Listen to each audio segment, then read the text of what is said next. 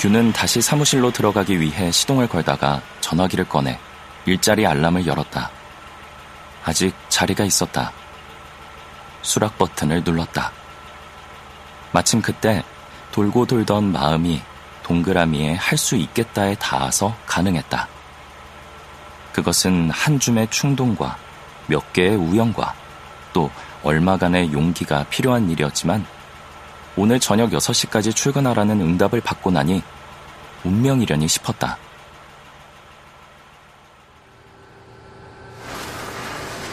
딱딱한 냉동만두가 휘어진 슬라이드에서 쏟아져 내린다. 플라스틱 통을 단단히 붙잡고 대기한다. 어라, 만두는 예상했던 방향이 아니라 그보다 훨씬 위쪽으로, 훨씬 빠른 속도로 떨어져 내린다. 산탄총알처럼 달려드는 그것을 보며 놀라 눈을 질끈 감는다. 만두는 귀의 아랫도리를 무차별적으로 난타한다. 겨우 이 정도의 방향과 속도에 대처하지 못하다니. 균은 포르쉐를 타고 한밤의 하이웨이를 시속 280km로 달려도 끄떡 없었다. 그런데 도대체 왜 만두 앞에서는 눈을 감아버릴까? 만두를 담아야 하는 플라스틱 통으로 아랫도리를 막는다. 그것은 본능적인 방어지만 사람들은 소리내서 웃는다. 돼지고기와 부추를 섞어 만두소 작업을 하던 알렉스가 뛰어와 정지 버튼을 누른 후에도 만두는 한동안 더 떨어져 내린다. 균은 플라스틱 통을 내려놓고 알싸하게 아픈 물건을 양손으로 감싼다. 얇은 등산 바지에 여기저기 만두 파편이 튄다. 컨베이어 벨트가 정지되어 작업은 몇 분이나 멈춘다.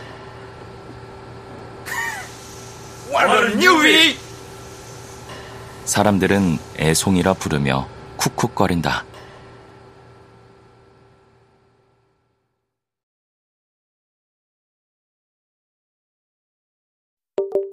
KBS O D O V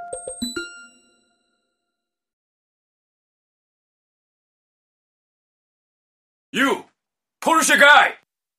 또 누군가 큰 소리로 부른다. 어느 새끼인지 들이받고 싶지만 마음뿐이다. 슈퍼바이저는 귀의 자리에 알렉스를 투입한다. 다시 컨베이어 벨트가 돌아가자 사람들은 재빨리 웃음을 거두고 각자의 자리로 간다. 빗자루로 바닥에 떨어진 만두를 쓸어 담는다. 만두는 그새 도가 끈적거린다. It's okay. 슈퍼바이저는 괜찮다고 말하지만 웃음기 없는 얼굴로 귀에게 반죽 코너로 옮기라고 말한다. 반죽은 넓적한 두부처럼 잘려 켜켜이 포개져 있다. 그걸 기계의 입구에 넣으면 넓게 펴진다. 그 위로 동그란 만두피가 찍힌다. 나이든 여자 셋이 띄엄띄엄 앉아 구멍난 만두와 찢어진 만두와 찌그러진 만두를 골라낸다. 마치 일정한 비율로 불량품이 생기는 것처럼 그들의 몸놀림에는 리듬감이 있다. 균은 반죽을 알맞은 타이밍에 채우고 만두피를 찍고 남은 가장자리 반죽을 다시 반죽기에 던져 넣는다. 자주 머뭇거리고 허둥지둥 움직이느라 바쁘다. 반죽기 앞에서 녹은 만두를 밟아 휘청한다. 뜻모를 일본어가 선명하게 박힌 거대한 반죽기는 반죽 덩어리를 공놀이 하듯 굴리며 맹렬히 돌아간다. 거기로 떨어졌다가는 뼈도 추리지 못할 것 같다.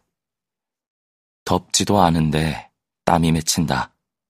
옷소매로 땀을 닦는다. 이렇게 노동의 근육이 빠져버렸나? 근육이라니.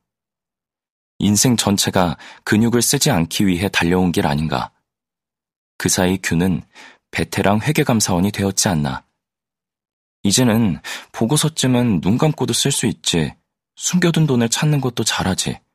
10년을 같은 일을 하는 동안 사람들이 얼마나 거짓말을 잘하는지 알게 되었지? 얼마나 뻔뻔한지도 알게 되었지. 이름이나 주소를 묻다 보면 명백한 사실을 말할 때 표정이 나온다. 감정의 동요 없는 상태의 얼굴 근육. 그것이 바로미터가 된다. 그러니 귀의 근육은 그렇게 최소한의 노력으로도 생을 유지하는 쪽으로 진화해온 셈이다.